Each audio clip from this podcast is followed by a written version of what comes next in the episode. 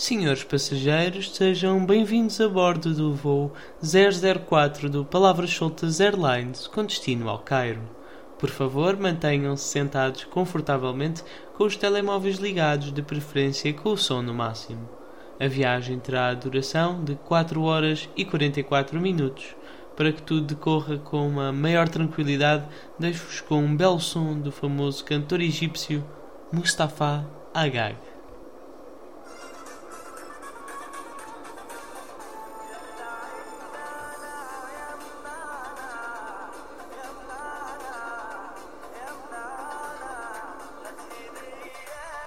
E não é verdade que já aterramos no Aeroporto Internacional do Cairo? Foram quase cinco horas de viagem e três mil setecentos e noventa e seis quilómetros percorridos desde Lisboa até à capital do Egito. Para quem ainda não sabe, o Egito alcançou no início uh, deste ano cem milhões de habitantes. cem milhões, já viram o que é, tornando-se o décimo quarto país mais populoso do mundo. Destes cem milhões de habitantes, uh, vinte milhões concentram-se na região metropolitana do Cairo. E sabem que mais?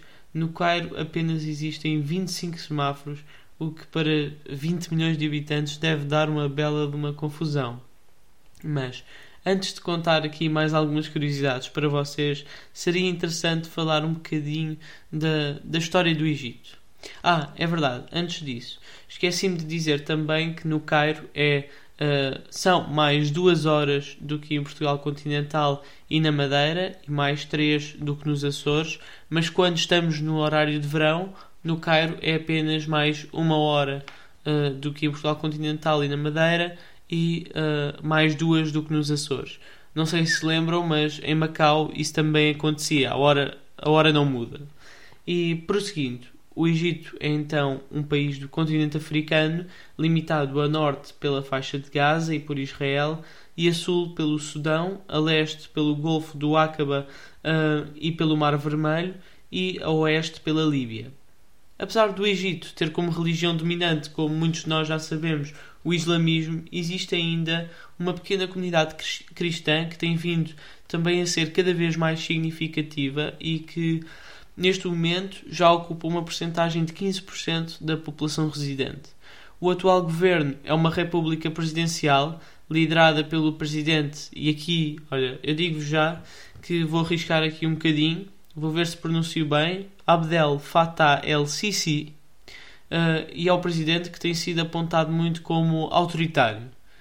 Ainda não falei aqui que a língua oficial é o árabe. Será que no episódio de hoje vamos ter aqui uma pequena lição de árabe? Não sei, não sei. E a moeda é a libra egípcia. Não sei se sabem ou não, mas antigamente a cerveja já chegou a ser usada como uma moeda de troca no Egito.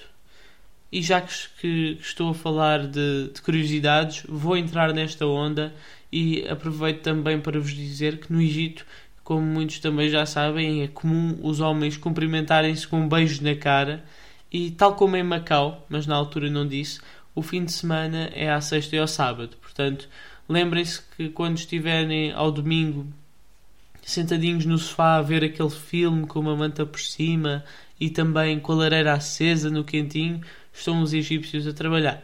Mas depois eles também se vão lembrar disso quando à sexta estiverem a descansar e nós no trabalho. Mas sabiam que os egípcios valorizam e têm um respeito enorme também pelos gatos, porque cada vez que um homem é apanhado a matar um gato, é imediatamente punido com pena de morte. E mais, os egípcios, em homenagem ao gato morto, depilam as suas sobrancelhas. Queria ver isso, por acaso. Mas como eu não estou aqui só para falar sobre curiosidades, vou fazer uma ligação com a Joana Jardim, nutricionista portuguesa, que depois de viver... Portuguesa é madeirense, vive na Madeira, que depois de... Uh, vive não, vivia na Madeira, e que depois de viver oito anos em Inglaterra, será que conhecia a, Maria, a Margarida Beja, que foi a protagonista do, do último episódio do, do Jet Lag? Vamos ver. Uh, depois desses oito anos em Inglaterra, decidiu, em plena pandemia, emigrar para o Cairo, onde já está há praticamente cinco meses. Vamos então conhecê-la? Vamos a isso. Antes de mais, muito obrigado por ter aceito aqui este, este meu convite para conversarmos um pouco para esta rúbrica do Jet Lag E eu estive a ver aqui um pouco sobre si e vi que viveu oito anos em Inglaterra e há praticamente cinco meses decidiu partir para uma nova aventura no Cairo. Tudo isto foi muito pensado ou foi assim aquela ideia momentânea? Uh, foi muito pensado, porque mudar assim radicalmente para um país completamente diferente é uma decisão que tem que ser pensada e estive a pensar durante dois anos realmente se faríamos esta mudança ou não. E depois o Covid também veio, depois foi assim, já não sabíamos se íamos mudar de país, se ia ser possível ou não, mas sempre conseguimos e então prosseguimos com a nossa ideia de, de mudar. Uh, a minha intenção inicial era ficar pelo Reino Unido, nunca tinha pensado que o Egito ia assim surgir como uma oportunidade, mas a vida é mesmo assim, a gente nunca sabe o, o que, que, que é o dia da manhã, às vezes acontecem estas oportunidades e, e temos que ir para a frente e aceitar e, e, e então já estou cá há seis, já vai fazer seis meses desde que estou cá. E, e é curioso porque acabou por partir, como disse, numa altura de pandemia. Como é que lidou com esta dupla adaptação? Ou seja, tanto ao facto de ter ido para um sítio onde, é totalmente, onde está totalmente fora da sua zona de conforto e isso ainda acrescentamos o problema que se vive de saúde pública em todo o mundo. Pois é. Foi, foi mais difícil, devo confessar, porque quando se muda de país é muito importante comunicarmos com a comunidade, tentarmos adaptar, falar com, com as pessoas, tentar fazer amizades. E com a pandemia eu estava limitada a ficar em casa. E então, estar num país novo e estar em casa não é uma boa combinação, devo, devo confessar. Foi mais difícil, mas aos poucos, aqui pelo menos, as coisas já estão melhores. Recentemente, no último mês, já comecei a encontrar-me com outras pessoas, porque os casos aqui de Covid estão baixos relativamente a outros países, por exemplo, a Inglaterra. Não, já não têm aquelas uh, restrições como tinham aos meses passados, quando eu vim. Por isso, já aos poucos, já estou a encontrar com pessoas e a fazer novas amizades, pessoas também estrangeiras, uh, outras pessoas que vivem cá, mas isso tem-me ajudado mais com adaptação, não me sinto tão sozinha, sem dúvida. Qual é que era, já agora, a sua zona onde vivia em Portugal? Eu sou da Madeira. Ah, é da Madeira e foi para a Inglaterra, entretanto? Sim, portanto foi Madeira, depois foi para o Porto, estive a estar no Porto seis anos e depois fui para a Inglaterra oito anos e agora Cairo, Egito. Como, sentiu assim algum choque, sobretudo a nível cultural, ou seja, por ser tão diferente, ou seja, a cultura da Madeira para a cultura de Inglaterra já tem as suas diferenças e depois ainda para... para o Egito é outra coisa totalmente diferente. Sentiu algum choque? Sim, eu já tinha vindo cá de férias, por isso já sabia mais ou menos o que esperar. E antes de mudar-me para cá já vim umas três ou quatro vezes de férias, por isso o choque foi mesmo mais nas primeiras vezes que eu vim, que eu até pensei que nunca imaginaria viver neste país por ser tão diferente. Mas depois acho que aos poucos nós vamos habituando. Uh, e então já não, há coisas que já, já não me chocam, uh, mas eu ainda sinto, claro, as diferenças de cultura, as maneiras como as pessoas fazem as coisas são diferentes, a religião aqui tem um peso bastante grande, uh, mais que a cristã em Portugal, uh, em termos de, por exemplo, não, não, há, não se pode consumir álcool, não, não se come porco, uh, depois tem a chamada para, para a reza cinco vezes ao, ao dia, então vimos sempre das mesquitas aquele som, uh, mais ou menos, em Portugal é os sinos a tocar, mas aqui há alguém a falar no altifalante, a chamar as pessoas para irem rezar. Então isso tudo acabou por, uh, já estou habituada. Depois, em termos de trânsito, era uma coisa que fazia-me também muita confusão, porque aqui parece que não há regras de trânsito, aqui qualquer pessoa consiga pegar num carro, por um carro a trabalhar, pode conduzir. E então temos assim, motas a passar por cima dos passeios, carros em contramão, não há regras nas rotundas, aquilo é o primeiro carro que passa, passa, e então isso para mim foi, é o maior choque para mim, porque a para já, e tenho carta de condução, mas ainda não conduzo cá e sinceramente tenho um bocado de receio por causa disso, tenho que esquecer tudo aquilo que eu aprendi de regra para conduzir cá, o uh, que é um bocadinho perigoso, e depois atravessar a estrada também, porque os carros aqui não param, estão sempre constantemente a passar, um, passadeiras poucas e mesmo assim há poucas pessoas que respeitam mesmo, então é difícil atravessar a estrada, não? Principalmente em estradas movimentadas. Isso ainda é o que me custa mais adaptar, e não falando depois da língua também, claro, que é outra coisa que ajuda bastante saber falar a língua. Uh, embora eles cá, a maior parte das pessoas até sabe o inglês, porque as pessoas, principalmente as pessoas que estudam, porque nas universidades eles falam inglês, os professores falam inglês, as matérias são ensinadas em inglês, por isso eles desde mesmo pequeninos, se forem para uma escola privada, já sabem o inglês. Mas é claro, pessoas do supermercado ou restaurantes, nem, não, eles não, não necessariamente sabem falar inglês, então ajuda a saber a língua local, sem dúvida, e eu estou a trabalhar nisso. É claro que uh, vai, vai levar o seu tempo. Sim, claro. Vai, vai ajudar, certamente.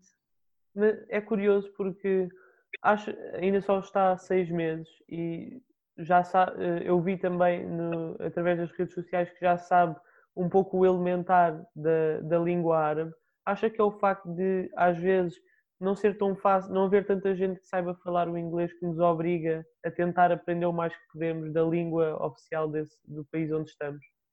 Sim, sem dúvida, e ajuda bastante. Por exemplo, eu acho que por exemplo, a Inglaterra tem muito mais pessoas estrangeiras porque eles falam inglês, e o inglês acaba por ser uma língua obrigatória na escola em muitos países, então acaba por ser um país mais fácil para se emigrar. O Egito, não tanto, acho que a língua é uma grande barreira, uh, e então aprender a língua é fundamental para comunicarmos, para sabermos o básico do dia a dia, como ir ao supermercado, pedir o que nós queremos, um, fazer encomendas até por telefone, falar com, com as pessoas locais, ajuda bastante a comunicação, nem que seja o básico, isso vai fazer a vida muito mais fácil. E já agora, já, como é que se diz assim aqueles cumprimentos iniciais, o olá e o adeus em, em árabe? Eles, têm, eles dizem muito salam aleikum, que é a paz esteja contigo, é assim okay. um, um significado, mas foi mesmo só o olá é o ahla, um, e depois o adeus é yalla bye, yalla bye, é, essa é bastante fácil. E o obrigado, como é, como é que é? Shukran. Ah, esse também é importante sempre, é logo dos primeiros que se costuma aprender. Sim, sim, é logo dos primeiros, é. E entretanto já comecei também a aprender as letras e comecei a aprender a, a conversação, uh, o básico, algumas palavras, e depois comecei a aprender as letras e isso também ajuda a ler os sinais. Normalmente os sinais na estrada... Normalmente tem, tem a versão árabe e a versão inglesa, mas nem sempre. Então ajuda também a saber claro. ler. Sendo que trabalha como nutricionista, acha que o facto de ter passado por diversos países, ou seja, viveu em Inglaterra durante oito anos, agora está no Cairo, permite-lhe, por exemplo, um, e tem, já experimentou novos sabores, permite-lhe, por exemplo, aos seus pacientes passar receitas que se calhar abranjam um maior número de alimentos e acabam por ser mais variadas e até equilibradas?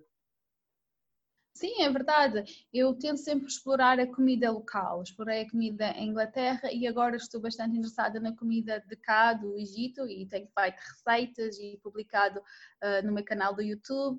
E é uma coisa que interessa bastante e acabo por também tomar conhecimento de alguns legumes, por exemplo, que não é tão comum em outros países. Em termos de recomendar às pessoas, claro que eu recomendo, mas depois o que acontece? Nem sempre os legumes estão um, disponíveis, não é? Depende do país onde os vivem.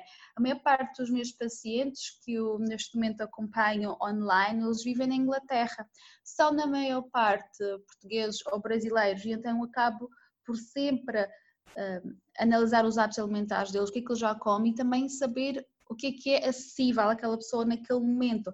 Então, não é sempre fácil, por exemplo, recomendar alimentos que se come aqui no Egito a uma pessoa que vive em Inglaterra, porque pode ser mais difícil encontrar. mas o que me permite é ter um maior conhecimento, principalmente, por exemplo, no uso de especiarias, que eu acho que em Portugal não se ainda usa muitas especiarias. Acho, por exemplo, a minha família tem sempre um bocado de medo de utilizar, porque não sabem, é desconhecido. E aqui usa-se muito na culinária egípcia, é o básico.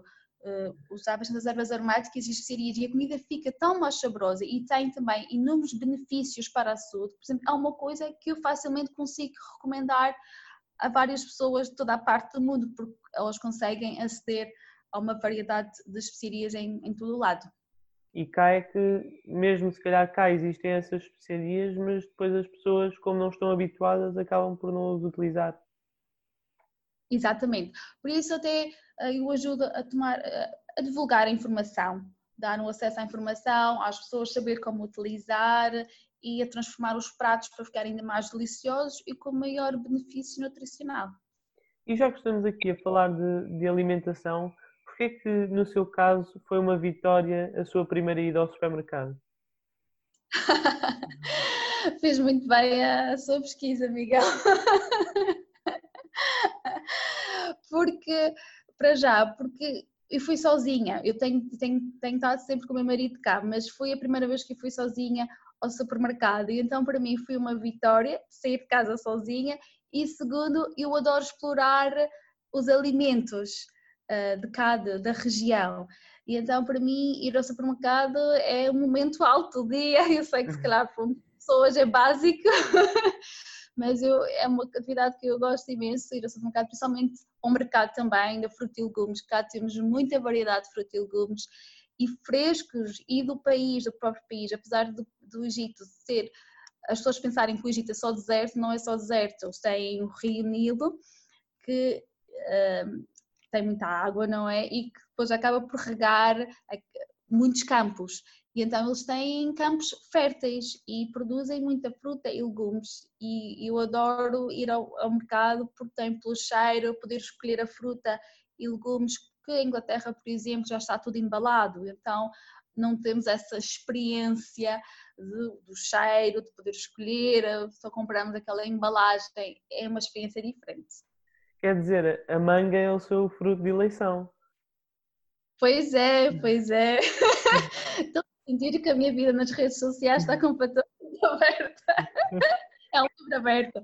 É, as mangas aqui, há muita variedade de mangas, pelo menos seis, sete, oito variedades. Há muita variedade de manga e elas têm um sabor fantástico, o cheiro, e há mangas que são mais doces que outras, há mangas que são melhores para fazer, por exemplo, sumo natural de manga, outras que são boas para, mesmo só para comer. Uh, e então a manga acabou por ser um, a minha fruta favorita. E como aqui também no Egito, nós comemos a fruta uh, da época. Enquanto, por exemplo, na Inglaterra nós temos acesso à fruta de todas as partes do mundo, o sabor acaba por ser diferente, não é a mesma coisa. A fruta da época é muito mais saborosa, acaba por ser muito mais doce, e o seu conteúdo nutricional também mais rico. Então aqui nós usufruímos da fruta da época e, e é fantástico. É claro, se quiser comer manga, por exemplo, no inverno, já não vou ter essa oportunidade, mas enquanto há, nós aproveitamos sempre. Em termos gastronómicos, sabe dizer assim algum, algum prato que a tenha surpreendido pela positiva? Prato daqui do, do Egito? Sim, sim. Um prato que eu acho muito curioso é um, folhas de vinha, videira, não é? Que chama-se, não sei como é que se diz em, em Portugal, na Madeira, vinha, é? As folhas da uva. Eles usam essas folhas de uva para fazer um enrolado de arroz. Basicamente usam a folha de uva e enrolam uh, o arroz dentro dessa folha, depois cozem e come-se a folha de uva com o arroz. Uh, isso para mim é um prato que eu nunca tinha comido, nunca pensei que podíamos comer a folha da uva. Hum. Uh, e é muito delicioso, por acaso. Então, assim, uma, foi assim um prato que me surpreendeu pela positiva. Também já tentei fazer em Portugal, porque os meus pais na Madeira têm, têm lá muitas uvas. E então nós tentamos fazer lá e eles acharam um bocado estranho. Eles, ah, mas vamos, vamos desenrolar a folha e comemos só arroz, não é? Eu, não, não, não, comemos tudo. Então foi assim um prato que eu acho bastante interessante e gosto bastante. Uh, eles chamam aqui o Wara Anab, é o nome desse, uh, desse prato. E sendo, apesar de já viver aqui há, aí no, no Cairo há seis meses, ou seja, num panorama geral, ou seja, no Egito, já, já era capaz de fazer assim um pequeno roteiro para quem gostasse de um dia ir aí visitar? Sim, certamente já, já consigo fazer um roteiro. Também vim cá de férias, por isso o Egito tem muito para oferecer, é um país enorme. Só mesmo no Cairo já tenho muita coisa para ver, como as pirâmides, toda a gente conhece, ou pelo menos já ouvi falar, museus, um, tem a zona do, do Rio Nilo, que passa aqui no centro do Cairo, uh, tem muitas mesquitas, a Citadel, uh, tem jardins também muito bonitos. Portanto, só aqui no Cairo já tem muita coisa para ver. Tem o Cairo, a parte mais antiga da cidade, tem o Cairo na zona nova da cidade, por isso é uma zona mais... é diferente, é até mais parecida com a Europa, digamos assim, é. Nos tipos de restaurantes, nos prédios, nos prédios, as ruas são mais limpas, um, são mais largas, há menos condução de trânsito, é um bocadinho diferente.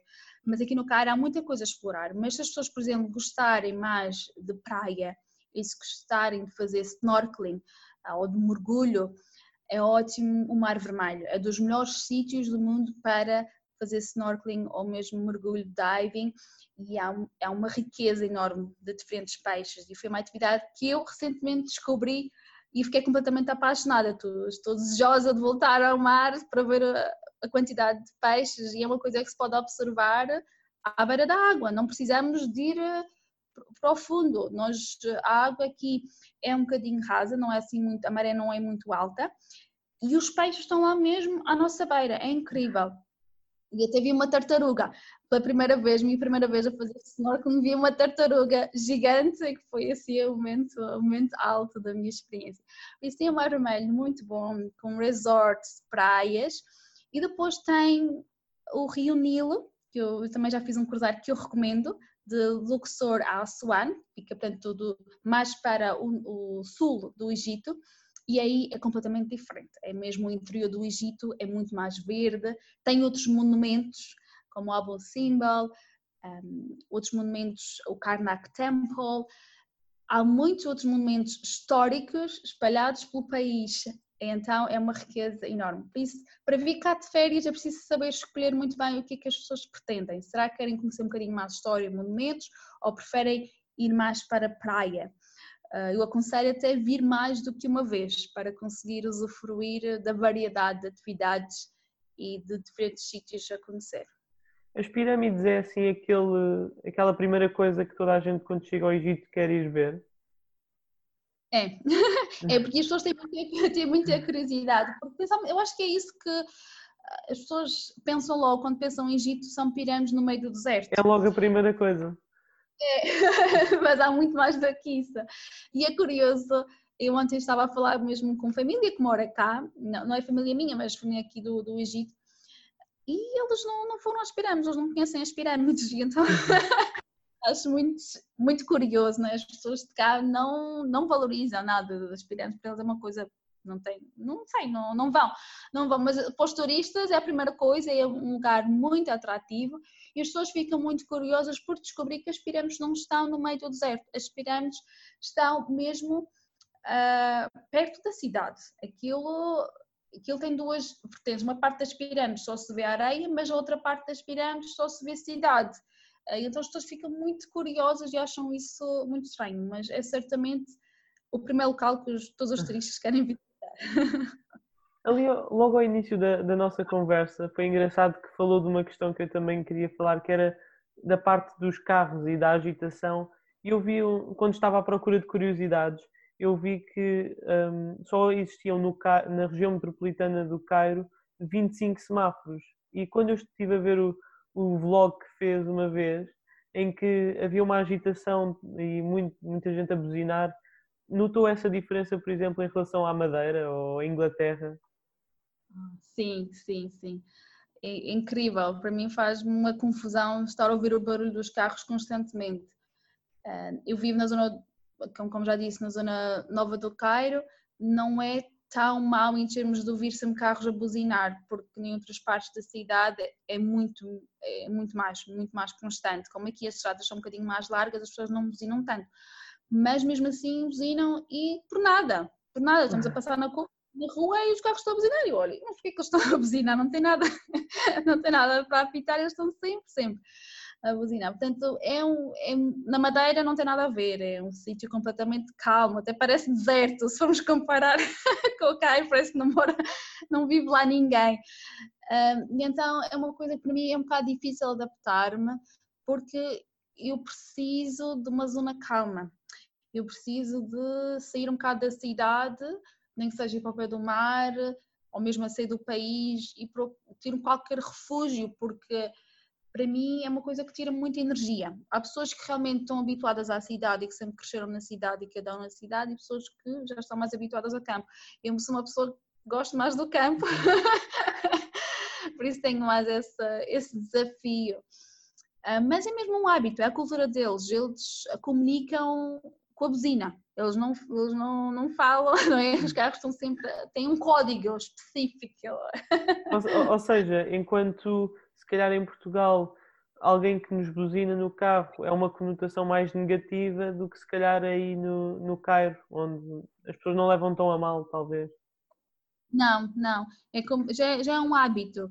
E exato. Por acaso, quando eu fui a Alexandria, que é uma cidade aqui no mar Mediterrâneo, portanto o Egito depois tem esses dois mares, tem o mar vermelho e depois tem o mar Mediterrâneo, que é, também é fantástica, e na Alexandria até tinha algumas ruas com o sinal de proibição de buzinar, e eu achei aquilo muito estranho, como é que é possível? É claro que as pessoas sempre buzinavam, mas já era mais calmo que aqui no Cairo. Por isso pode ser ainda a esperança que, se calhar, daqui a muitos, muitos, muitos anos as coisas mudem, mas uh, não sei. Para terminarmos aqui a, a nossa conversa, eu gostava de lhe perguntar se existe algum hábito que tinha, por exemplo, quando vivia na Madeira e que faz questão de, de o manter na sua rotina do Cairo, só para manter aquela ligação a Portugal. Oh, é difícil, é difícil, mas por exemplo, o que me ajuda, que está-me a ajudar a matar saudades de Portugal e da Madeira é R T P Internacional. Ah, aí tem R T P Internacional. Tem, pusemos um satélite cá em casa e eu não tinha acesso a R T P Internacional, internacional a qualquer canal português em Inglaterra, mas aqui conseguimos. E é incrível. Os programas que eu também acabo por ver na R T P Internacional, não é? Aqueles programas, o preço certo e essas coisas. O preço certo às oito da manhã, se calhar. Não, porque a diferença horária não é muito, muito diferente. Agora, com, com a mudança do relógio, aqui são mais duas horas. Ah, aí mas não é... muda a hora? Não, não, não muda a hora. Ah, então, acaba por ser um bocadinho mais fácil. Mas então, a R T P Internacional tem-me ajudado a manter aquela ligação, pelo menos ouvir o português, um, e haver assim alguns programas a acompanhar a atualidade portuguesa, o telejornal e isso.